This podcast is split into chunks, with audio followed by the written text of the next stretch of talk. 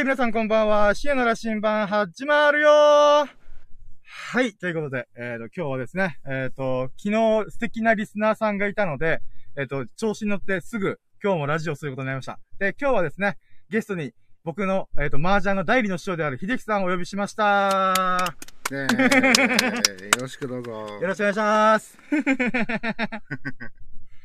そうですね。えっ、と、で、まあ、昨日がですね、まあ、あの、なんていうんですか、秀樹さんと共通の友人たちと、ラジオ撮ったんですけど、あの、うなじさんっていう、すごい素敵なリスナーさんが、僕たちのバカ話を2時間付き合ってくれるって、まさかの優しいことをしてくれたんで、ああ、これはちょっと調子乗ろうと思って、まあ今日も秀樹さんを、をちょっと誘って、ラジオを撮ってるという感じでございます。ういっす。でですね、えっ、ー、と、まあ今日はですね、麻雀の話をしようかなと思って。秀樹さんが僕にとって代理の麻雀の師匠なんで、まあ大体話す内容の3割ぐらい麻雀になっちゃうんですけど、で、えっ、ー、と、今日のトークテーマに書い、トークテーマっていうかタイトルに書いた、あの、人生初の役満国士無双を出したわけですよ。先週の土曜日に。うん。で、それにお、それが嬉しすぎて、今日その国士無双における、なんですか、僕の思いの丈綴ったブログも書くぐらい、なんか印象的だったんですよね。で、なんだったらその国士無双を振り込んでくれたのが、秀樹さんなんですよね。それ、それ言っちゃう？そうだ。いや、もう、だからこれはあれですよ。麻雀はやっぱ4人いてな、4人いてなんぼっていうか4人いるからこそ、ま、なかなか役満とか国士無双出しづらいし、あのー、誰かが振り込んでくれるからこそ国士無双がなり、あ、役満が成り立つみたいな。側面があるんで、いや、その説は本当にありがとうございます。いやいやいや。もう嫌味でも何でも本当にリスペクト 感謝です。ま、まだ引きずってるけど。そうなんですか。ええー、僕今までめちゃくちゃひ、秀樹さんに振り込んだ感じしますけど。秀樹さんの賃料と確か僕が振り込んで、あーみたいな。数円個も確かそうだったんじゃないかな。なんか積もったんでしたっけ、秀樹さん。あれ覚えてないえー、積も、積も、数円個は積もらないと。あ、そうかそうそうそう、うん、自分で引かないといけないですからね。うん。あの、賃料等だったっけ？あ、そうか、新郎と、はい、新郎と、そうですね。国士も、ん？国士も国士は、多分絶対ないんじゃないですか、4人打ちで。あ、あ、4人打ちでは。そうそうそう、あの、S 君が出す直前のリ、テンパイまで持ってったけど、うん、出なかったね、みたいな、やっぱ難しいね、みたいになったんですよね、うんうん。今まではそれが最高だったからね。そうなんですよね。そこで僕が出すっていう。うん、やったぜみたいな。そうなんですよ。で、秀樹さんの数え役満も僕がちょっとサポートした部分があったじゃないですか。あの、ドラめくったら同じやつみたいな。しかもそのドラが、なんていうんですかね。あの、カンドラ、カンドラも同じ、ね、同じやつで。そうそうそう。で、そのまた裏ドラも同じやつがたまたま出たみたいな。そうなんですよね。だからワンパイの中に3つ同じ牌が揃ったっていう、まさかの。しかも、うん、缶でこうドラが開かれるところと、また下の裏ドラも全部乗っかってたみたいな。うん、あれ、エグかったっすよね。数え役満ってな、まあ、見ないんで。まあ、ドラのおかげでね。大した、大した手ではないけど。そうなんですよね。まあまあ、そんな感じで役満がいろいろあるんですけど、で、今日、つか、もうほんとさっき30分前ぐらいに記事書き終わってアップできたんで、だからいいねが全然つかねえなと思いながら、麻雀ってやっぱあんまりやれないのかなと、ちょっと思いつつも、なんか国士無双出したってことが、まあ、めっちゃ嬉しいんですよね。もう、一週間引きずるぐらい。はーい、楽しい楽しいみたいな。で、なんかその時、今回の記事で書いたのが、えっ、と、国士無双って寄せ集めの集団だよね、みたいな。うん。っていう側面と、あとは、僕が前から提唱してるとか喋ってる、あの、麻雀って人生だ、みたいな。うん。っていう部分と掛け合わせたりとか、あと、運の話をちょっとしようかなと思ってるんですよ。うん。で、僕、国士無双先週の土曜日出してから、めちゃくちゃ運がいいんですよ、今週。うん。なんかいろんな人から、向こうから連絡来たりとか、あとは、なんか、まあ、例えば昨日だら素敵なリスナーさん、うなじさんと、あの、僕たちいつものメンバーと、この、なんていうんですかね、アホみたいな話しながら2時間、うん、こう、なんかオンラインキャバクラみたいな。まあ、次、失礼というか、まあ、うん、敬敬意払ってるんですけど。で、まあ、それで言うならば、なんて言うんだろうな、この運がいい状態っていうのが、ほんとこの1週間続いてたんですよね。うん、で、でもなんか、なんて言うんですかね。うーん、まあ、まあ、そっか。とりあえず運が良かったと。で、それ振り返ってみたら、国士無双から始まったと。うん、ちょうど一週間前の国士無双から、なんか知らんけど、運がいいわ、みたいな。うん、っていうのが続いてたんですよね。で、何ですかね。国士無双ってまず、えっ、ー、と、まあ、ブログの今、順番で話していくんですけど、えっ、ー、と、何ですかね。普通、麻雀って、ジャントって言って、2の組み合わせ。えっ、ー、と、統一うん。を作ってから、あとは2、3、3、3、3みたいなうん。感じで作っていく。で、それの中で難易度が高ければ高いほど点数が高いみたいなうん。役を作っていくゲームじゃないですか。うん。で、その中で国士無双という役だけかな役だけが多分唯一、あの、その、えっ、と、なんていうんですかね、この縛り、ルールの2333という縛りから解き放たれて、11112みたいな、っうんて。いう組み合わせ。な多分役の中でいオンリーワンじゃないですかね。この組み合わせ。ねあのーその2333の形には全くはまらないそうっすよね。のは国士だけですよね。だから、だよね。チーとかポンとかできないっていう、なんかほんと、自分の運次第というか、流れ次第みたいな、っうん。ていう中でもやっぱ、国士無双って一応、役満の中ではトップ3に入るが出やすいと。うん。国士、えっ、と、数案校、国士無双第3元は、なんかしたら出現率は一応いいらしいんですよ。うん。なんかそう、ブログとかでいろいろ調べたときに、うんなんか、あ、そうなんだ、みたいな。うん。でも、それでもやっぱ0.04%そうだねなんで。すよね。この出やすいと言われてる3つですら0.04%。で、これ、あの、諸説いろいろあるんですよ。知恵、ヤフー知恵袋で調べたりとか、ブログで調べたら、じゃあみんな0.04%ぐらいだよって言うんだけども、あの、100半ちゃんに、100回ぐらいだったら1回は出るよ、みたいな。うん。とか言ったり、えっ、と、なんていうんですかね。2000回、3000回出るよ、みたいな。っうんて。いう書かれてて、え？待ってと思って。みんな、数字分かってると思って。うん。0.04%って、100回やったら1回出るってことだよ。1回、あ、違う違う。えっと、100回やったら、えっと、なんていうんですかね。1%なんですよね。うん。だから、これって、数学上、数字上おかしいんですよ。うんみんなが、その、なんか100回やったらいけるよとか、1000、2000回やったらいける。じゃなくて、100%には、あつまり、この、何回やったら必ず国士無双が出るよっていうのが確率なんで、うん。何言ってんだと思って、計算したんだ、ちゃんと。うん。そしたら、ちゃんと、100%国士無双が出る回数っていうのが、1万回ぐらいなんですよ、約。うん。約1万回、え、1万曲か。1万曲やらないと国士無双出ないんですよ。うん。で、国士無双とか役満、あ、や、国士無双役満の中で出やすい。出やすい中で0.04%なんで、うん、役満の始まりは1万回以降から始まるんですよね。うん。数、確率は。だから中連ポートとかもっとやばいんですよね。もう何万回やらないと出ないみたいな。それぐらいやばい、えっ、と、役というか、うん。役満なんですよね。だから、えっ、と、だからまず国士無双っていうか役満自体がまず1万回に必ず1回は出るうんっ。ていう確率の話なんですよ、まずは。うん。で、えっ、と、その中の、なんていうんですかね、えー、国士無双ってやつを僕が出したことがめっちゃ嬉しいんですよ。うん。えっ、と、しかもその時が、あれじゃないですか、この半チャン ?1 回の麻雀のセットの中で、オーラス中のオーラス。最終局面みたいな。うん。で、その瞬間、なんて僕は親ではないから、連チャン、何回も自分で親で上がることができないんで、うん。えっ、と、もう、誰かが上がるのを待つみたいな。その最終、最後の最後の瞬間に国士無双を完成させるっていう、もう、ドラマかなって思うぐらいそのう。ね、そこで勝つにはもう一発逆転でしかもそうなんそううなんですよ。ないからね。あそこで役満出せるなんて、まあありえないんですよね。だうん。からそこも相まって、だから僕の中でダブル役満なんですよ。うん。気持ち的には。はいはいあそこで逆転も起こす役満か、みたいな。しかもまあ、もう精神的っていうか気持ち的にはもう、まあね、諦めモードじゃないけど、そうなんですよ。まあ結構どん底にそうそうそう。ある状も態から。う、う、うー、タイマーじゃん、つまんねえ、みたいな。それはあの、誰もがもう最後の一曲、自分がもう、なんていうの、最、もう一番最下位の点数であれば、はいはい。もう誰でももうここは一発逆転しかないなって思いつつ、そうで、なんですよまあそれで、あのー、役満、まあ国士にしろ、はい。狙う、もうこれしかないって言ってやるけど、まあそうそうそう簡単にうは、出ないですよね。うん、もう誰かが、もうね、上がっちゃったり、まあ、うまく長引いてももうね、流局いっちゃったりで、結ん局、あーっていうので、もう終わっちゃうのがもう現実じゃない？普通はね。んそうっすね、そうっすね。うんそれで本当に実際に来るっていう。あれマジで神がかってんなと思いましたう。んで、俺が振り込むっていう。そのやつ本当にありがとうございます。ごちそうます。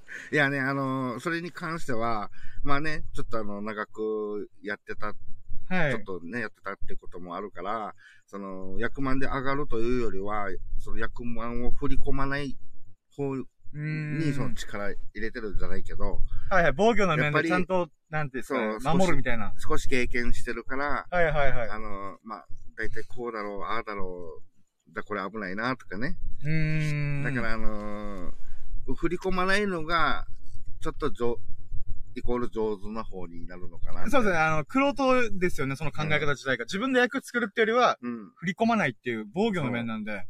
そこが少しみんなよりは経験が少し多い分、ちょっとこう強みになってほしいなって自分も思いつつも、もうあっさり振り込んでしまうっていう。まあでもあれは結構意外と終盤じゃなくて、いや、そうなんですよ。ね7巡目、8巡目ぐらいでもう完成してたんで序、盤でも、あれは誰が振り込んでもおかしくないし、自分で積もってもおかしくない状況だったんですよね。もうあれはもう、その警戒のところにも行かない、また序盤の方だったから、そうなんですよね。うんだからこそなんか、なんて言うんだろう。もう、ガツッと来たんだよね。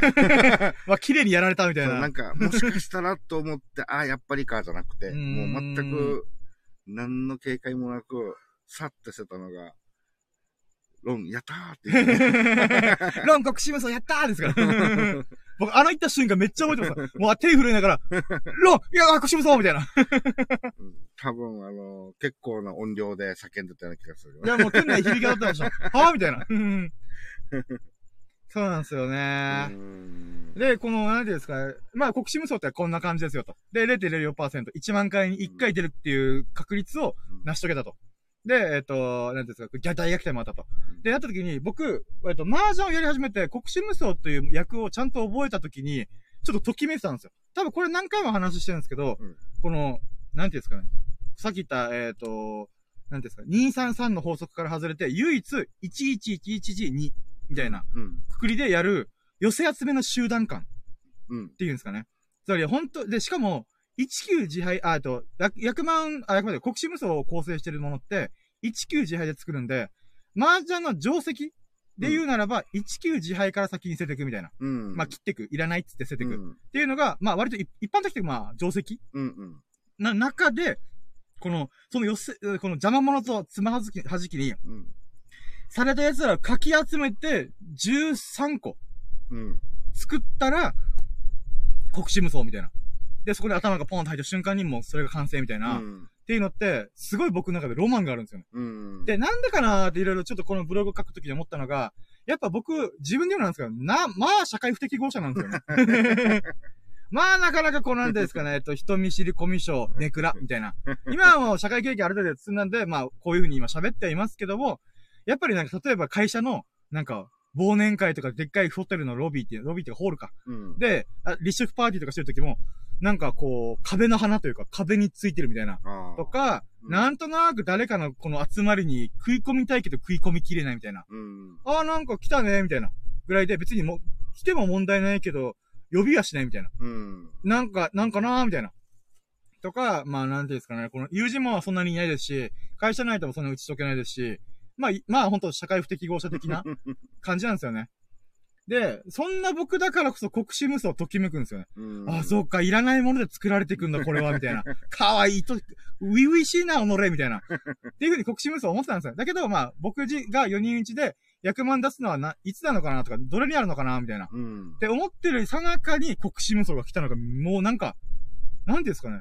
意味深なんですよ、すごい。うんうんうんうん。まあ、役満の王様では中連ポートとかありますけど、なんですか、その中でも第三元、あ、出やすいです。えっと、数案項第三元、国士無双の中で、国士無双が俺の中に来るのかみたいな。そのね、あの、思いが、こう、そう国士無双にね、はい。ある分、またそれが出てるし。そうなんですよね。で、多分僕、普通の人と麻雀の楽しみ方が違うんですよね、多分。あの、麻雀の歴史調べたりとか、うん。なんでこの役はこういう風に作られてんだろうとか、うんこのルールは何のためにやってんだろうとか、なんか、なんですかね。一般、一般的というか、大体僕が麻雀で遊んできた、おあれ？うなじさんだ あ、どうも、こんばんは、うなじさん。あ、あの。今日はですね、秀樹さんという、ああ、そうなんですよね。そうなんですよ。こんばんは。もう名前覚えられてます、私。そうあ、今日は、えーちょっと、あの、秀樹さんという方、えっ、と、僕の麻雀の代理の師匠である秀樹さんと、ちょっとラジオやろうと。で、なんでラジオやろうかとしたら、うなじさんが昨日めちゃくちゃ付き合ってくれたんで、ちょっと調子乗ろうと思って、やったぜ、今日も可愛い子に出会えるかな、みたいな。っていう風にやってたら、まさかのうなじさん自身が登場。ご本人登場ですねう。ん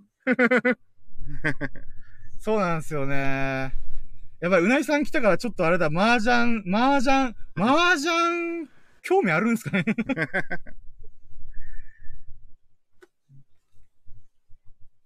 可愛い子来るといいね。いやー、まあ、うなじさんって可愛い子が来たんで、もう何の問題もないんですけど、そうね。待ってました、ね。待ってました、本当に。うわーひろきと翔太も来てほしかったな、今日は。あ、そっか、それ、ば、もうバレてんだ。そうなんですよ。名前。昨日みんなで、バンバンでーってなったので。あ、で、あ、どうしようかな。うなじさん、あ、ど、えー、麻雀やったことあるんですかねどうなんだろうやらなそうですよね。なんかうー。ん。ねえ。麻雀わからないから教えてくださいって。あー、なるほど。ああ、ええなるほど。麻雀、あ、じゃあわかりました。えっ、と、今日はちょっとですね、僕が役満って国士無双を出す話をしたんですけど、えっ、と、うなじさんに、まあ、その、麻雀を触れたことがない人に、えっ、と、説明するコーナーに今切り替えましょうか、急遽。はい。はい。で、えっ、と、どうしようかな。僕の方からちょっと軽く麻雀の魅力麻雀の細かいルール、例えばさっき言った、あさっきの話で、23333っていう風にこの役を作るとかいうのは一旦置いといて、うん気にしないで話していい、あ、まあ優しいんですよ、うなじさんってあ。あ、優しい。だだけど、ここはもう、誰を優先するかって言ったら、僕の喋りたい欲求よりも、うなじさんの聞きたいことを喋ろうっていう。もう切り替えます。僕のチンケな話どうでもいいんで。で、えっ、と、そうですね。細かいルールとかは、えっ、と、僕の代理の師匠である、秀樹さんから多分来るとは思うんですけど、一旦僕が麻雀の魅力を喋るならば、まず麻雀の何がすごいかというと、僕が一番ここに惚れてるっていうのが、運と実力がちょうど半々になるってことが素晴らしいんですよね。うん。あ、国士無双聞きたいってあるんですけど、あ、じゃあ、麻雀の魅力とルールとか仕組みを話した後に、ちょっと役満とか国士無双のやばさやばさ。やばさ。国士無双のやばさは多分麻雀のある程度のルールを把握したら、あ、そうなの？みたいな。っうん。てなるかなと思うんで。で、えっ、と、麻雀で言うならば、さっき言ったって、これ、運と実力が半々になると。ボードゲーム上で、運と実力が半々になるゲームって存在しないんですよ、麻雀以外。えっ、と、うんもしかしたら世界でし日本人が知らないゲームだったらあるかもしれないですけど、えー例えば将棋囲碁とかチェスとか、一般的なこの対戦ゲームとか、駒を使ってやるゲームで言うならば、えっ、と、何ですか、実力がもう100%になるんですよね。うん。だけど、麻雀に限って言うならば、運と実力っていうのがほんと綺麗に50-50になるんですよね。で、えっ、と、じゃあ麻雀のプロとか上手い人ってどういうことかっていうと、えっ、と、麻雀って、将棋とか囲碁みたいに、一戦で、えっ、と、1対1でバーサスして勝ち負けを決めるんじゃなくて、最短で8セットするんですよ。8セ、8, 8ゲームする。8曲っていうんです曲、1曲2曲、1曲2曲3曲って言うんですけど、最短で8曲。うん。やるんですけど、その8曲の中の、えっ、と、合計点数うんで、えっ、と、なんていうんですか、この勝敗を決めるんですよね。だから、この1曲だけ勝ってもあんまり意味がないんですよね。うん。で、えっ、と、なんていうんだろう、この、だから、えーあこの運の実力がじゃあどこで半々になるかっつうと、あ、待って、ちょっと待ってください。今もう喋りたいことが多すぎて、今混乱してますね。えっと、だから、麻雀のこの最短8曲の中で勝負を、点数をお互いに奪い合うんですよね。みんな2万5千点とか3万5千点ずつ持って、それを、えっ、と、渡したり渡さなかったりみたいな。っうん。ていうのがあるんですけど、えっ、と、8回も、えっ、と、麻雀をやり、やりまくるんで、えーなんだ、えっ、と、勝つ、勝つ可能性があるんですよ、初心者でも。プロでも、えっ、と、しえー、待って、あー、やばいな、これちょっと待って。やばいな。まずプロだ。プロは何がすごいかっていうと、えっ、と、この8回打つ中で確実に勝つとか、この、うん。勝つ確率が全体を通して大きいんですよね。だけど、じゃあ運の部分でどこかっていうと、初心者でも、プロがいる場で、プロとか上級者がいる場で、あの、1曲2曲ぐらい勝てるんですよ、普通に。うん。うん。で、さい、も、もしかしたらワワンチャン、初心者でも、上級者に勝つ可能性全然あるんですよ。この8回通して、初心者の人が一番になっちゃったみたいな。うん。え？みたいな。初心者になんか2万点ぐらい差つけられたみたいな。うん。ことザラにあるんですよね。で、じゃあ、この M リーグとか、あアベマ TV とかで麻雀の、このプロの人たちいますけど、あの人たちは、その、なんですか、通算？この8回、最短8回セットを、えっ、と、何回もやって、その中の勝率で競ってるんですよ。伝わりますかね？まあまあ、一応、そんな感じ、あだんだん黒と向けになっちゃったな、話が。うんだからとりあえず、そんな感じで、えっ、と、運と実力が半々になるから、初心者でも黒で勝てる可能性ある、か、わ可能性は全然ワンチャンあるんですよ。だけどこれが将棋とか囲碁だともう100%ないんですよ。なぜなら、将棋のプロとか上級者って、もうパチパチ打って、もう勝つルートが見えてるんですよね。うん。だから、そこの部分で麻雀と将棋とかっていうのはやっぱ一線を引いてるんですよね。この運の要素が出てくる。そう、そうでね、将棋とか囲碁とかチェスとかっていうのは、まあ、こう来たら、じゃあこうするとかっていう、このなんて先も呼びつつ、そうそう。そう、もうなんか結果八方塞がりみたいな、そうなんですよね。やっぱ頭脳戦的なね、要素はあるんだけどね。そうなんです麻よ、ね。雀は、やっぱりその、半分、運、運的な要素もあるから、こう、逆転したり、ひっくり返したりとかね。そうなんですよね。うん。弱くても強い人に勝った、勝ったりとかっていうのはあるからね。そうなんですよ。で、まだ、将棋の、なんていうんですかね、えーとか、の囲碁とかチェスの要素もあるんですよね。うんこの計算して、うん頭の中フル回転させながら、ひどきさんはプロなのですかって言うと、プロではないけども、めちゃくちゃ上手い人です。しいや、趣味です。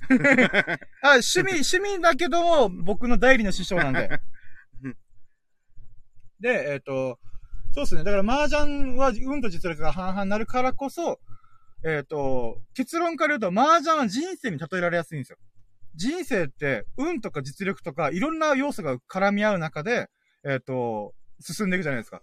生きていくじゃないですか。って考えたときに、麻雀もそれにすごい近いんですよね。うん。運もあるし、実力もあるし、うんなんかよくわからん流れがあるわ、みたいな。うん。とかがザラに起きるんですよ。だから、ま、麻雀ぐらいじゃないかなと思うのが、うん運が可視化されるんですよ、マジで。うん。麻雀やったことある人はみんなまあ確率とかめっちゃ頭の人たちいっぱいいるんですけど、やっぱり、何ですかね。頭の良さだけで、こう、かいくぐれない何かしらの流れがあるんですよね。うん。もう、激流があるんですよ。うん。もう、勝つやつは毎回勝つみたいな。うん。だけど、そそれが初心者っていうこともよくあるんですよね。あるあるある。そういう意味では、やっぱり、なんていうんですかね。だからこそ、麻雀っていうのは人生に例えやすい。しかも、その、運の流れを掴んでるやつですら、いつの間にか運がなくなってるみたいな。うん。だから初心者はまた負けてくみたいな。っていう部分もあるんで、なんですか、奥が深すぎるんですよね、マジで。うん。ほんとね。まあまあ、まあ、麻雀の魅力というか、そこの部分であれば、まずそこが大前提ですね。麻雀とは運と実力が50-50になり、なり、かつ、えっ、と、人生に例えられやすい。っていうのがあるんですよね。で、麻雀って、えっ、と、この実際じゃあ、麻雀の醍醐味というか、も目的っていうか、一番の醍醐味がここだとしたときに、一番初心者が引っかかるのはどこかっていうと、ルールなんですよ。ルールがめちゃくちゃふ複雑なんですよね。うん。この、なんていうんですかね。えっ、と、麻雀牌っていうのがこう、ずらって並んでるのがちょっとイメージはできるかなと思うんですけど、この、なんていうんですかね。この、は背中がは黄色だったり青だったり、うん。のやつがずらって並んでるんですけど、あれを取っていく順番とかも決まってるんですよ。うん。だけど、あれ決まってる理由っていうのが、えっ、と、簡単に言うと、運を平均化してるんですよね。うん。あの、まあ、昔だったら、えっ、と、イカ様とかもあったりしたらしいんで、そういう意味での、そのイカ様を防ぐ意味でも、こういう風に取っていこうみたいな。うん。とかいうのが多分当時作られたはずなんですよ。で、その運をみんな鳴らした時、平均化した上で、じゃあこの麻雀牌取っていこうかって取ってって、それでも運があるんですよね。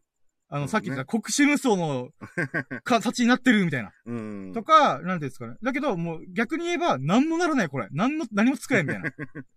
とかもあるんですよね。うんうんうん。麻雀のルールが複雑な理由はそこなんですよね。運を平均化、鳴らすためにこそ、この複雑なルールにしないといけない。うん。で、かつ、えっ、と、なんていうんですかね、役を作るとか、いろいろ、あまあ、ポーカーみたいにこの、ストレートとかフラッシュとか、ロイヤルストレートフラッシュみたいな感じで、や、この、作っていくんですけど、その中で、えっ、と、なんて言うんだろうな。うーん、そうですね。そのな、そこも、ある意味、運の調整をしてるんですよね。実力と運の調整を、この役という縛りの、役ってこのな、これを揃えたら何万点だよ、みたいな。っていうものも、えっ、と、運と実力を平均化するために、ある意味縛られてるもの。うん。って捉えた方が納得がしやすい。だからルール、一番やっぱ麻雀をやるときに引っかかるのがルールの複雑さなんですよね。うん。だけどその複雑さを超えた瞬間に、そこには人生が待ってるんですよ。そっからさあどう生きていく義務教育終わりました。小中高、大学行く行くかもしれない。専門学校行くかもしれない。さあそっからあなたの人生どうするみたいな。そこから僕は何が出されて、ああ、ボロ負けしたみたいな。ああ、勝てない勝てないとか言いながら、先週の土曜日に国士無双を出すっていう。うん。もう、業績で言うなら、ポーンってなんかこうなんだよ、ユニコーン企業みたいな。もう、ユニコーンの角かなって思うぐらい。まあね、先週、先週？あのーあの出し方はもう、ドラマ、そう、ドラマですよねドラマ。チックな出し方、あれなん、か、カイチとか赤気味なのかな僕ってちょっと 勘違いするぐらい。なんか最近ネットフリックスでイカゲームっていうのが流行ってるらしいんですけど、あカイジみたいな韓国ドラマ、かドラマっていうんですかね。うんうんうん。なんですけど、もう僕はそれにま、勝るとも劣らないと思ってますから。この、一発逆転、なんていうんですか、最後の最後で逆転するっていう。そうだね。もうあこのドラマれで、あの、あの、あの麻雀の会話、主人公は、深夜だ、深夜だったってことだよね。あもう僕はそうですね。うん。そうですよ。まあ、だ、だ、大逆転。そうですね。僕、カイジ、もう、なんか、後ろに、僕の体の後ろに、ざわ、ざわ、ざわざわざわ、みたいな。え、それ、それ知ってるかな？そうですね。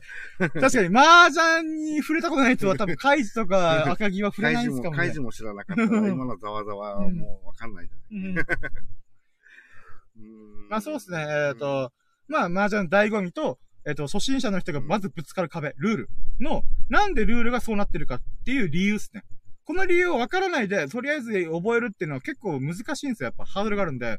僕はいろいろ麻雀を教えてもらってる時に、あ、そういうことかと。運と実力を半々にするためにこの複雑なルールがあるんだったら、これは覚えた方がいいっていう風に納得できたんで。うんだからルールをと、ルールをちゃんと覚えれるかっていうか突破できるかどうかは、納得かもと思うんですよね、僕は。うん。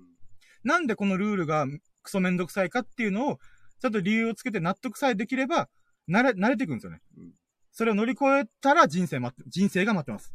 大学卒業っす。大学卒業っす。さあ、20代、人生の荒波どう乗り越える？みたいな。まあ、俺はそんな難しく考えてなかったけどね。僕、まあでも、あの、まあそうです。楽しいよね。やっぱり楽あの、うん、やればやっぱちょっと深いなとは思うけど。そうなんですよね。うん。このでもあの、さっきのね、運とかっていうのも、なんか、はまあ、配られた時に、あの、お、いい手だ、あ、いい感じだって思う時と、全然ね、あの、ダメだなみたいな。あなんだろうこれって思うんだけども、またそこからこう、なんていうのこう、一つ一つ順番よく、こう、と、取って忘れて、そう取ってですね忘れてっていうのを繰り返しなんだけど、そういう中でこう、いい、いい感じにね、あそうです手が役を作っていくみたいなできていった、いくパターンもあれば、最初からいい感じなんだけど、全然手が進まないみたいな。はい、あります。ね繋がらないみたいそな。この、この、なんていうんだろう、よしあしっていうかねこれもまたその運的な要素とだったり、うーん、まだそうっすよね。バランスがね、その、なかなかうまくいかないよ。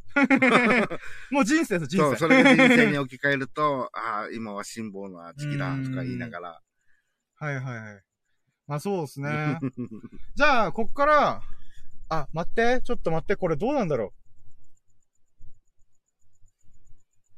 どうしたう。ちょっと今 LINE が来ちゃったんで、LINE 返信できるのかな？あえっ、と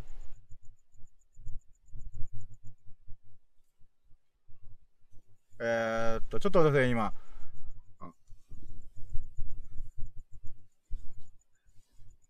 個え人ーと個人的な、個人的な。そうそうそう、個人的な LINE を今、えいね。繋がってるのかな？繋がってると信じて喋る。えっ、と、で、まあ今、まあなかなか、なんていうんですかね。あー何役ってみたいな。うん。とかいろいろあったと思うんで、じゃあこっから、まず、じゃあ麻雀の醍醐味と、なぜルールを覚えるのか、みたいな。な、なんだっていうか、ルールを、おルールの理由を喋ったんで、じゃあこっから、じゃあ麻雀のルールに踏み込んでいこうかなと思うんですけど、えっ、ー、と、なんだろうな。どうしよっかな。いや、あれなんですよね。麻雀の手配13杯揃えてどうこうっていうのが、うん。で、わ、このラジオで伝わるかどうか問題。映像とか画像があれば、ああ、はいはいはい、みたいな。うん。ってなるんですけど、そうですね。どう、いや、魅力とかをざ、概要をざっくり喋ることはできるんですけど、ルールを喋った方がいいのか、でもルール、物がないと、何言ってんだろう、この人たちになりますからね。そう、なかなかね、伝え、うん伝わりにくいよね。そうなんですよね。そういう意味では、そうですね。どうしようかな麻雀、あ、じゃあ、やっぱちょっと細かいルールは、やっぱ実際やってもらわないとわからないと思うんで、例えば2333揃えるとか、えっ、と、っていうのは置いといて、じゃあ、麻雀っていうのが、なんて言うんだろうな。うーん、言うなら、あじゃあ、麻雀というゲーム自体が、さっきいろいろ醍醐味とか言ったんですけど、うんなん、うーん、一言で言うなら確率のゲームなんですよね。うん。確率を、あこの役だったら、これを待ったらか、あの、流れてくる可能性があるわ、みたいな、うん。いう、なんていうんですかね。えっ、と、計算の仕方頭の使い方するんですよね。そういう意味では、将棋と囲碁ってやっぱちょっと違うんですよね。うん将棋と囲碁は、えっ、と、なんていうんですかね。なんて言えばいいんだろうな。こう、時系列、時系列じゃないな。まあなんかでもあの、まあパッとちょっと思ったのが、そのトランプのそのポーカはいーゲームで言えば、まあ、パッと5枚、手にす、手に持った5枚をパッと広げたときに、はいもうすでに2ペアできてると。はいはいはい。で、なったときは、その、じゃあ、もう一つ、えー、なんだろう、同じペアのものの一つが来れば、まあフルハウス。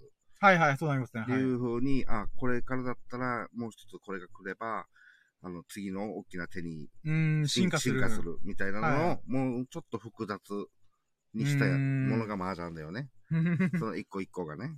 今、うなじさんから好きに喋ってくださいって優しい言葉来たんで、もう好きほど喋りましょうかね。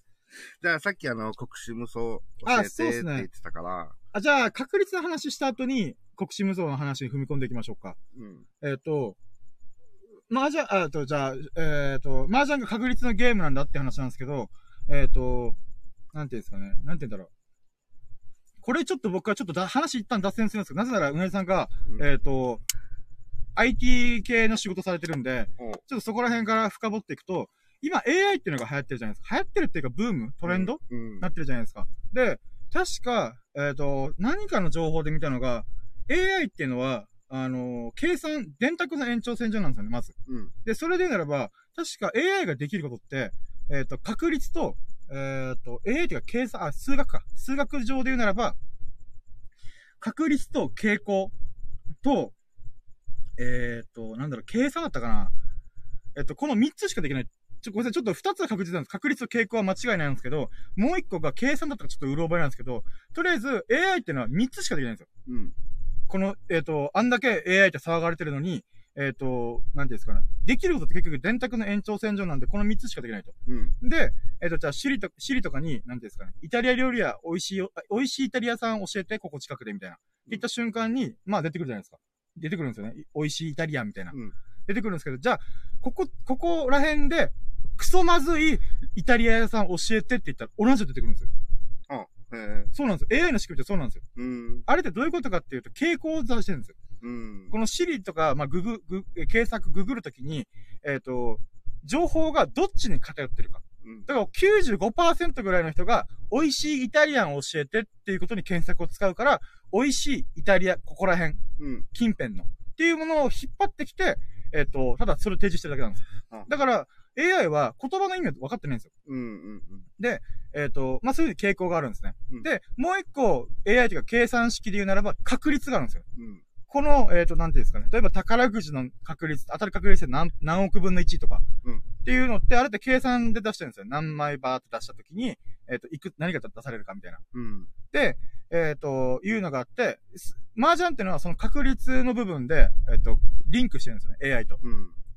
えっ、と、ただ、麻雀の AI はまだ、あ、あなんですか、麻雀、えー、ま、麻雀の AI はありは、ありはするんですけど、えっ、と、なんていうんですかね。めちゃくちゃ強い人間が叶わないっていう、えっ、と、AI はまだと登場してないんですよ。うん。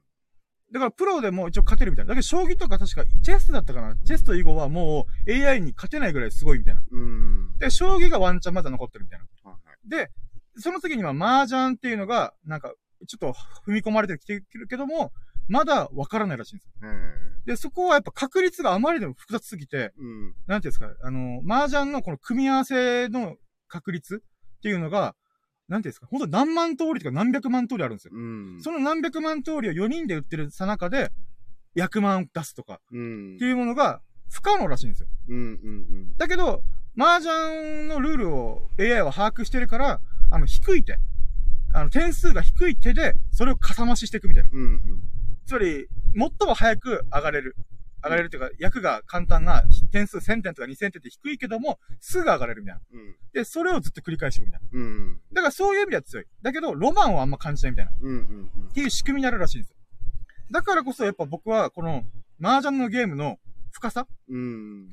もちろん AI の研究というか、競技人口が将棋とかチェスとかに比べて少なめっていうのもあるかもしれないんですけど、やっぱりその計算式の AI ですら確率を出すのに一応できる形、仕組みを持ってるに関わらず、まだ踏み込みきれてないんですよ。うん。確かにこの、勝つ確率っていう部分で、その AI っていうのが特化してたら、はい。それこそ AI、このコンピューター的には100万は多分出ない。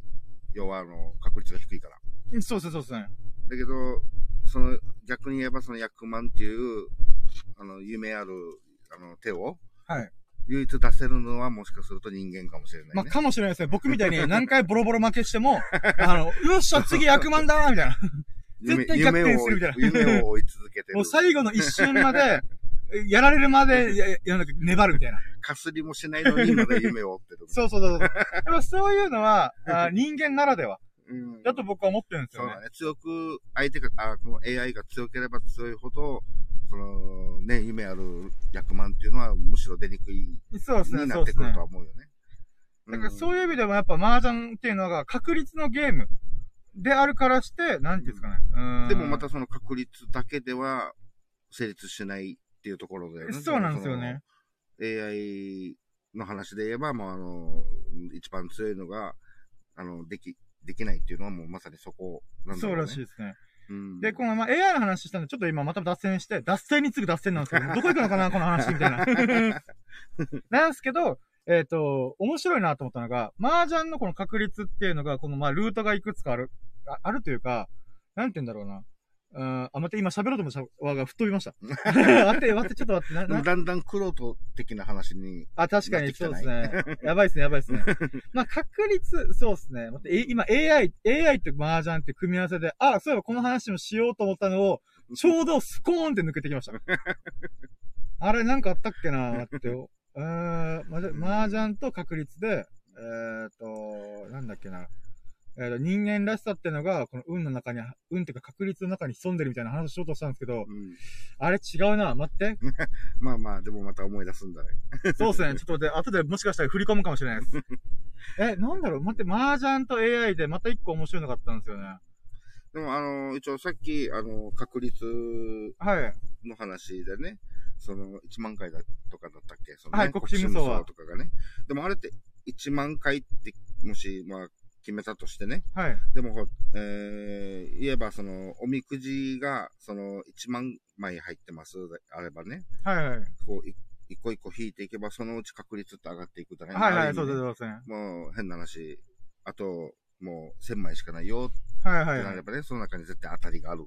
はい。まあ、いわゆる100万が出る。はいはい。みたいな感じな、同じ1万回ってだったらそうなるんだけど、はいはい。でもそれとはまたほら、麻雀の確率の1万って全然違うんじゃない？その、要は、その、宝く、あ、違う、えっ、と、おみくじであれば、この、ま、引く枚数が減っていくじゃない、はいはいはい、あ引くはい。枚数じゃないや、残り枚数が減っていくから、こう出やすくなるけど、で。も、1万回に1回は、何回やっても1万回に1回じゃない？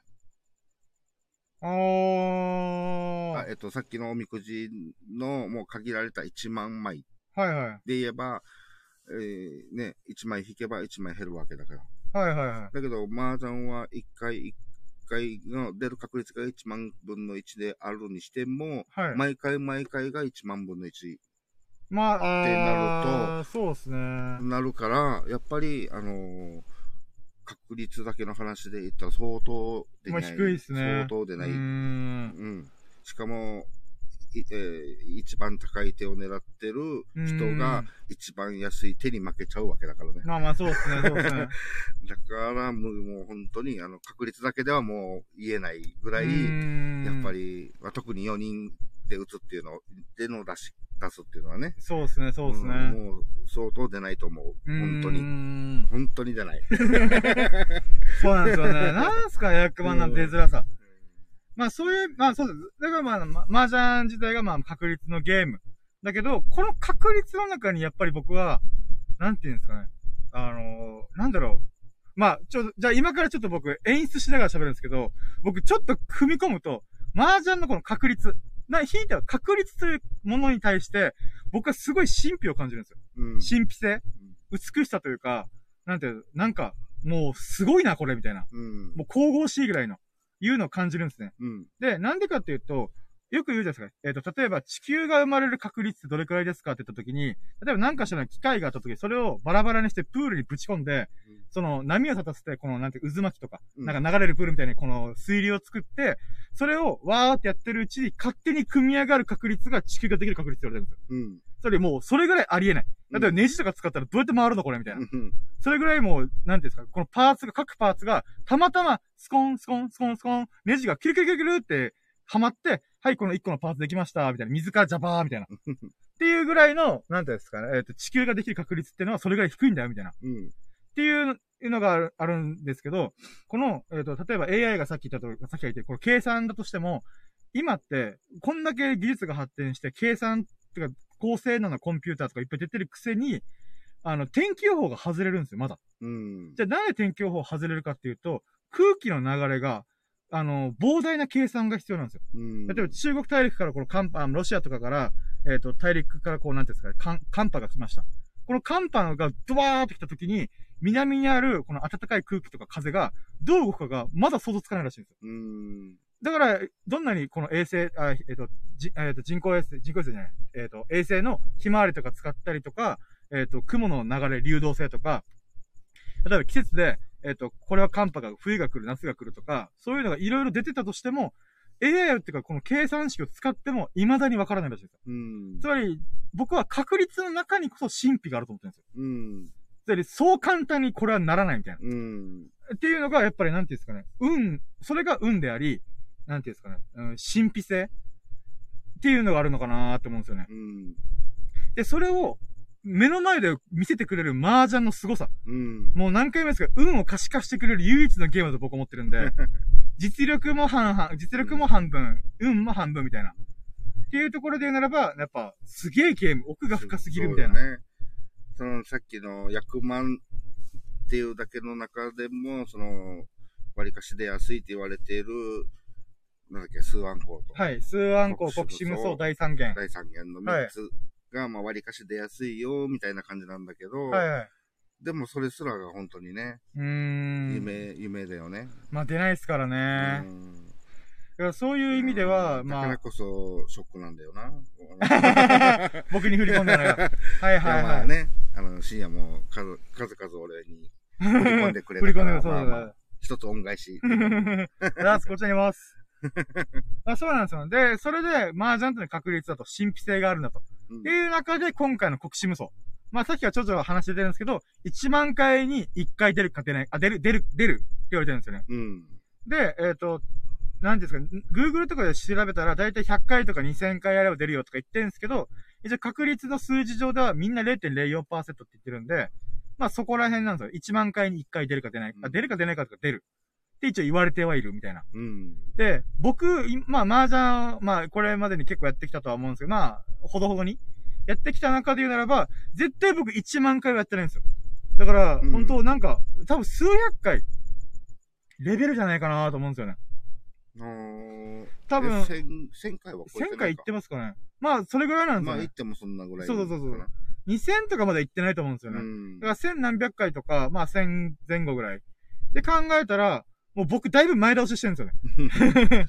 あ1万分、4人で、4人でちゃんとやるってなったら、もうそれこそ1000回も行ってないよね。でそうですね。ほんと数百回はじゃないかなと思いうます。ん。3人でやってたりとかするからね。そうなんですよ、そうなんですよ。だからそういう意味では、あ、そうだからね、ほら、2人ではい。役満縛りってやってもはい。出ないぐらい出ないですね なかなか。まあ、それはまあさすがに2人だから、まあちょこちょことは出はするけど、まあそうなんですそれでも毎回毎回出るかって出ないもんね。うーん、そうなんですよね。で、なんかもう、あ、そうなんですよね。で、えっ、と、国士無双で言うならば、そうですね。さっきちょっとちょろっと話しちゃったんですけど、えっ、と、国士無双もまあさっき言った1万回に1回の確率だと。で、一えっ、と、なんだろうな。うーん、この組み合わせにすごいロマンがあるんですよ。えっ、と、なんだろうな。国士無双がじゃあ何が僕がたまんねえなって思うかっていうと、えっ、と、ま、まんじゃ、麻雀の定石？まあみんなそうするよねっていう中で、えっ、と、1と9と自敗っていうのを先に捨てていく。見切りをつけて、もう、なんていうんですか、いいらないみたいな。うん。邪魔だみたいな感じでペンって弾くんですよね。で、えっ、と、この国士無双っていうのは、その弾かれた奴らが寄せ集まって、役満っていうとんでもなくでかいやつになるんですよ。うん。だから僕はこのま国士無双という役をちゃんとした時にロマンを感じたんですよ。寄せ集めじゃねえかと。邪魔者たちが寄せ集まって、国士無双。かっけえなと。国士無双ってちなみにどういう意味かというと、こえっと、国、の死、えっ、と、指導の死うん。に、えっ、と、無双、えっ、と、二つとない。これってどういう意味かというと、天下、天下というか国の中で、二つと、二人といない、二つといない、えっ、と、得難き存在。うん。っていう意味なんです。こ国士無双っていう言葉自体が。これ、元々中国、中国の言葉なんですけど、うん。えっ、と、ただ中国のや、えっ、と、い呼び方だったら確か、えっ、と、13杯みたいな、なんかそんな名前だったんですよね。あー、C 三八中とかだ、なんか、ああ、そうそうそうそう。なんかそんなっぽい、なんかね。そうなんですよね。だったような気が13っていうものを使った役の名前をするんですよ。だけど、えっ、と、日本では、おびっくりした。おおおびっくりした。今、袋が飛んできた。ごめんなさい。うわ、何と思って。猫かなと。今、びっくりした。猫が飛び込んできたことがあるから、ちょっとビビビりなさい深夜のびっくりに俺もびっくりした。えっと、で、まあ、そうなんですよね。あのー、うーん、国士無双っていうのが、えっ、と、その寄せ集め、うん先に捨てられやすい奴らを寄せ集めたら、100万っていうとんでもなくでかい手が作れるみたいな。まあでもそれでもやっぱ確率低いんですけど、うんで、それで言うならば、この、えっ、と、国士無双っていうのが、なんていうんですかね。僕とすごい似てるなと思った。勝手な親近感、シンパシーを感じたんですね。もうなんか、お前、俺と同じじゃないみたいな。マブダチじゃんみたいな。っていう、まあ、国士無双っていうのを 初めて聞いたときに、社会不適合者。そうそうそう。社会不適合者の集まりだなと思って。あ、あそう、話言うと、僕は社会不適合者なんです、割と。あんまり人と、あこの、人見知りコミュ障、えーと、ネクラ。もともとそうなんで、で、今はまあ、やっぱ30ぐらいになって、ほどほどに社会経験積んでるんで、まあ、喋るか、みたいな。っ。ていうのになってるけども、根本的にはそうなんですよね。だから、パーティーとかいう時に僕は離職パーティーとかめっちゃ嫌なんですよ。苦手なんですよね。で、会社でもそんなに友達できないし、友達っていうかこう、気の置ける人たちと、なんか、つるむみたいなのがないし、友達も少ないし、みたいな。っていう中で、えっ、と、なんていうんですかね、この国士無双という存在が、もうシンパシー半端ないんですよね。親近感、みたいな。うんで、その寄せ集まった奴らが、初めて、僕が人生は、初めて出した役満が国士無双みたいな。うん。もう、お互い求め合うね、みたいな。求め合うじゃないの、みたいな。で、えっ、と、まあ、それがあるからこそ、この国士無双ってすごい僕の中で、そうか、まあ、この。数ある役満の中で、しかも出やすいのが数万個財産源国士無双と呼ばれてる中で、国士無双が俺に降り注いでくるかと。うんって思ったんですよね。で、こっから第3章。さ3章というか、ブログの構成で言うと、1章、2章、3章って作ったんで、うん。3章のこのオチの部分で言うならば、あの、まあ、社会不適合者の僕がこの国士無双っていうのを大逆転で出せたと。寄せ集めの手段で作れたと。で、考えたときに、えっ、と、なんていうんですかね。うーん、この、やっぱ今週僕めっちゃ運がいいなと思ったんですよね。で、えっ、と、人、麻雀とは人生だ。人生、逆に言えば人生とは麻雀だ、みたいな。っうんていうことが僕は成り立つかなと思ってるんですよね。うん。で考えたときに、やっぱりリアルでも、現実世界でも、もう今週とんでもなく運がいいかったんですよ、いろいろ。うん。まあそれはあくまで気のせいかもしれないですけど、まあ気のせいにしたら面白くないんで、つまんないんで、うん僕はこれ、これがやっぱそのと、それできたんだみたいな。うん。国士無双を出したから、僕のこの周辺にある邪気、よ、横島ななんか幽霊が渦巻いてる背中を、えい、国士無双ってやった瞬間に、ふわってこう消えてったみたいな。邪気払いをしたみたいな。マジ何言ってんだって話ですけど。まあ、麻雀でも、あのね、ずっとこう、上がってなく、ない流れの中、はい。あの一回こう、ポンと上がると、うんそこから急に、あの運がこっちうに。回ってくるかのような、流れてきますよね。そう、な、なんにもこう、なんて言うんだろう、きね、パイも、この機械が勝手にこう、ザーってや,、ね、やってくれるのうに、んな、なんでそういう流れが変わるんだろうみたいな、そうなんですよね。だからそれをまたね、あのー、麻雀以外でも、運の流れが変わったわけね。そうですね。だから国士無双100万こんだけ俺の人生に影響を与えるんだ、みたいな。っていうことが、まあ、あったんですよね。うん。だからやっぱ、運の流れっていうのが、麻雀だけじゃなくて、麻雀でそれが起きたら、やっぱリアルでも起きるみたいな。うんっていうこと、この因果関係があるんじゃねえかな、みたいな。まあ、ご機嫌だからこそいいことが起きるかもしれないんですけど、まあ、まあそういう意味で、この、やっぱ僕は運っていうのが、なんていうんですかね、こう流れてきたな、みたいな。っうん。ていうのをめっちゃ感じたんですよ。だけど、この、えっ、と、なんていうんですかね。国士無双を今回大逆転として、このオーラス最終局面で出せた。うんっていうことは、すごい良かったんですけど、うんただ、まあ、秀樹さんずっと今まで麻雀打ってるんで分かると思うんですけど、僕、今まで何回それと負けてきたか。ああ、はいはい。役満出そう出そう、もう逆転するに役満しかねえんだみたいな、やったとしても、うんもう、さっき、えっ、と、え数、あ千何回、な何百回うん、やった中で、やっと一回だけ出たのが今回だったんですよね。うんうん。北進無双大逆転するっていうのが。うん。まあ、だから僕の今回一回の裏には、もう、何千何百回の屍が横たってるんですよ。過去の僕の。ああ、なるほど。僕の屍の上に今回の僕が成り立ってるんですよね。で、なんか僕思ったのが、別にあれですよ、みんなのことを、えっ、と、いつもや、えっ、と、マージャン打ってるメンツのこと悪いこと、悪いというふうに言わないんですけど、うん。なんか僕のこの、諦めない姿勢って、やっぱちょっと、なんていうんですかね。なんか、揶揄されるとか、冗冗談交じりで揶揄されるじゃないですか。うん。なんか、なんか、なんだろうな。また、まあ、極真無双狙ってからにとか、役満狙ってからにって。実際それ冗談って分かってるし、うん僕も気には留めてないけども、うん。なんていうんですか。でも僕からしたら、うんいや、0.04%の確率があるならばやるよ、みたいな。うん。本当に一回もうなんていうんですかね。えっ、と、相手がロンとかツモとかでもう本当最後の最後上がるまで分からないんだから、やる、やった方がいいだろ、みたいな。うん。もちろん、ああ、これで0%なったな、確勝つ確率なかったわ、みたいな。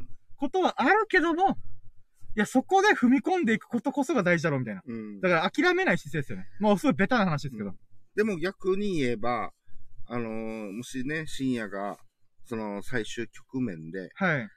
えー、まあ、親の、あ、っていうのはちょっと省いてね、はい。その、トップだったら、はい。点数が、はい。あの局面は、国士は狙ってないと思うんでね。あ、それはそうっすよ。そう。そういうもう、込みで、はい。やっぱりあのーほら、マート国士狙ってっていう、いちょっとね、あのーはい。言ってたやつは、その、まあトップっていうか、まあその点数がちょっと良くて、はいはいはい。だからやっぱりあの、追い込まれたからこその、そうっすね、そうっすね。あの、もう狙いどころっていうか。だからドラマっすよね、そうあれ、追い込まれてなかったら、もう自ら、そうっすね。放棄したってのそうですね。安牌でど、あ、で安い手で作っていこうみたいな。もうちょっとこう、手堅くいこうみたいなね。そうなんですよね。それももう、こう、噛み合ってないと、うーん。あれは出なかったよね。いや、ほんとそうなんですよね。だからこそやっぱり、勝負際っていうか、負けるかどうかまだわかんない段階で、やっぱ、諦めるってダメなん、ダメっていうか、もったいないんだな、みたいな。っうん。うん。ていうのを改めて思ったんですよね、今回。うん。うん。で、なんていうんですかね。うーん。この、まあ、国士無双によって運が良くなったなとかいうのも感じましたし、あ、諦めて大事なんだなみたいな。うん。で、なんか僕の好きなアニメのエウレカセブンっていうアニメがあるんですけど、うんその中に格言みたいなのがあって、えっ、と、ねだるな、勝ち取れ、させれば与えられんっていう、まあ、それっぽい言葉があるんですよ。聞いたことある、なんか。あります？うん。多分パチンコもあるんで、もしかしてパチンコで見てるかもしれないです。あはは いやいや、まあ、うん聞いたことある。そうんうこの、えっ、と、まあ、簡単に言うと、まあ、言葉通りなんですけど、うんえっ、と、な与えてもらうんじゃなくて、自分で掴み取りに行け。あ自分自身で動いて掴み取りに行け。そしたら与えられるよ、みたいな。っうん。ていう意味合いが込められてるんですけど、うん。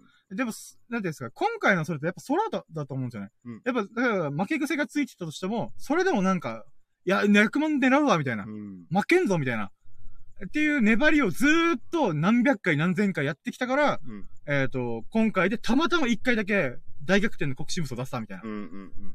でもあれを元から、ああ、もうもうもう無理だってずーっと投げ続ける癖がついてたら多分それならなかったんですよね。うん。だから、もちろん、その周りの周辺、周囲からのなんかこう動きとかもあるけども、一番やっぱあの瞬間に出すジャッジをできるのは、自分の心の強さというか、うん。タフさ？うん。うん。何言われてもとりあえずやったら、みたいな。っうん。ていうのがやっぱ大事なんだなと。ああ、そうだよね。そうそうそう。で、それを踏まえた上で、やっぱ僕は国士無双に縁があるんだなと。うん。で、今僕ノートでブログ書いてるんですけど、うん、そのノートって、まあブログが、だからあれ、なんていうんですかね、えっ、と、いっぱいあるんですよね。もう本当2000文字、3000文字のやつの200記事ぐらい書いたんですけど、で、それが今回、あの数ヶ月ぐらいちょっと体調を崩して、崩して置いてたんですけど、あの、もう一回再始動したんですよね。うん。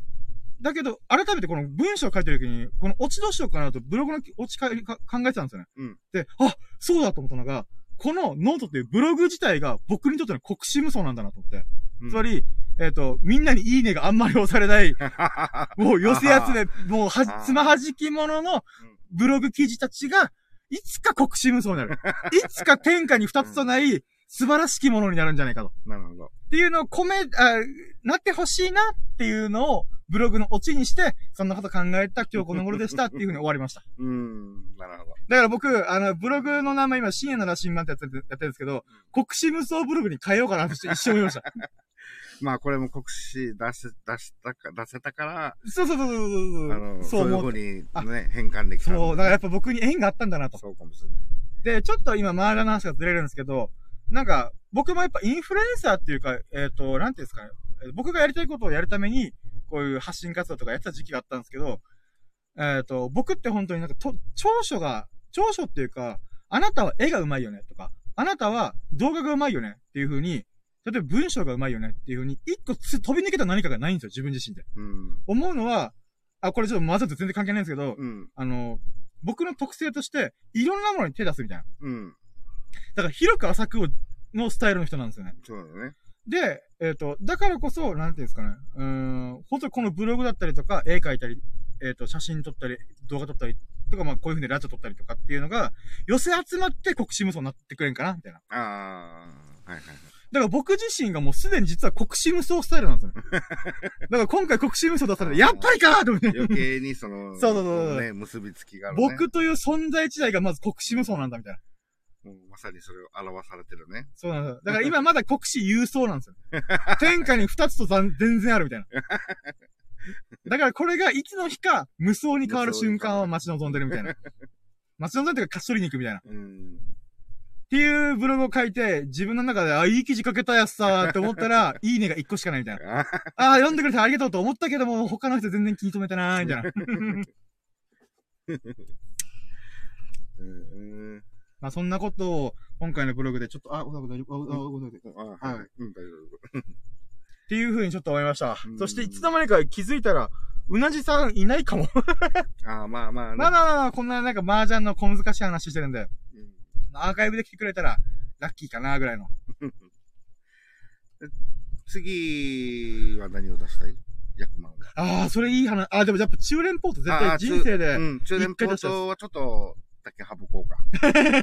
あれはまたさらにね。そうですね、そうですね。うんで、それで言うなら僕やっぱ竜イーソ第三元どっちかっすね。ああ。一応、ツーイーソ自だけで作るってやつも、いつか出したいなとは思うんですけど、うんでもなんか、惹かれるのが、第三元とか、あー竜イーソなんですよ、なぜか。うん。うーん、そうっすね。あとなんか、なんか通位層とか、大数詞、小数詞って、僕の中で、ほぼ確率低すぎるみたいな。うん。なんまあまあ、かちょっねと、国士無双と近い感じで、なんていうんですかね。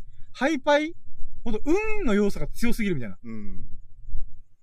でも、数案校がやっぱり一番近いんじゃないの？その、なんか、好み的にも、こう、統一になったり、はいはいはい。その、なんて言うんだろう、この、暗号的なものに持っていきがちじゃない？その、好み的に。あの春通系よりも、ああ、そうですね。僕がこの同じ絵柄揃えてってあるんですけど、うんだからこそ僕は数暗号できないんですよ。ああ、まあ泣いちゃうとかね。そう。なんでかっていうと、うん。あのー、なんていうんですかね。数暗号って我慢の役目だと僕思ってるんですよ。うんうん、我慢我慢。こうずーっと自分のツモだけで、こう、どこまでいけるかみたいな。うんって考えたときに僕我慢できないんですよ。あ、でもね、あのーいや、出るときって、あのーその国士が出たとき、まあ、その、はい。手がね、見えてないからあれなんだけど、はい例えばもう、ハイパイがもうそっちより、まずね、うん。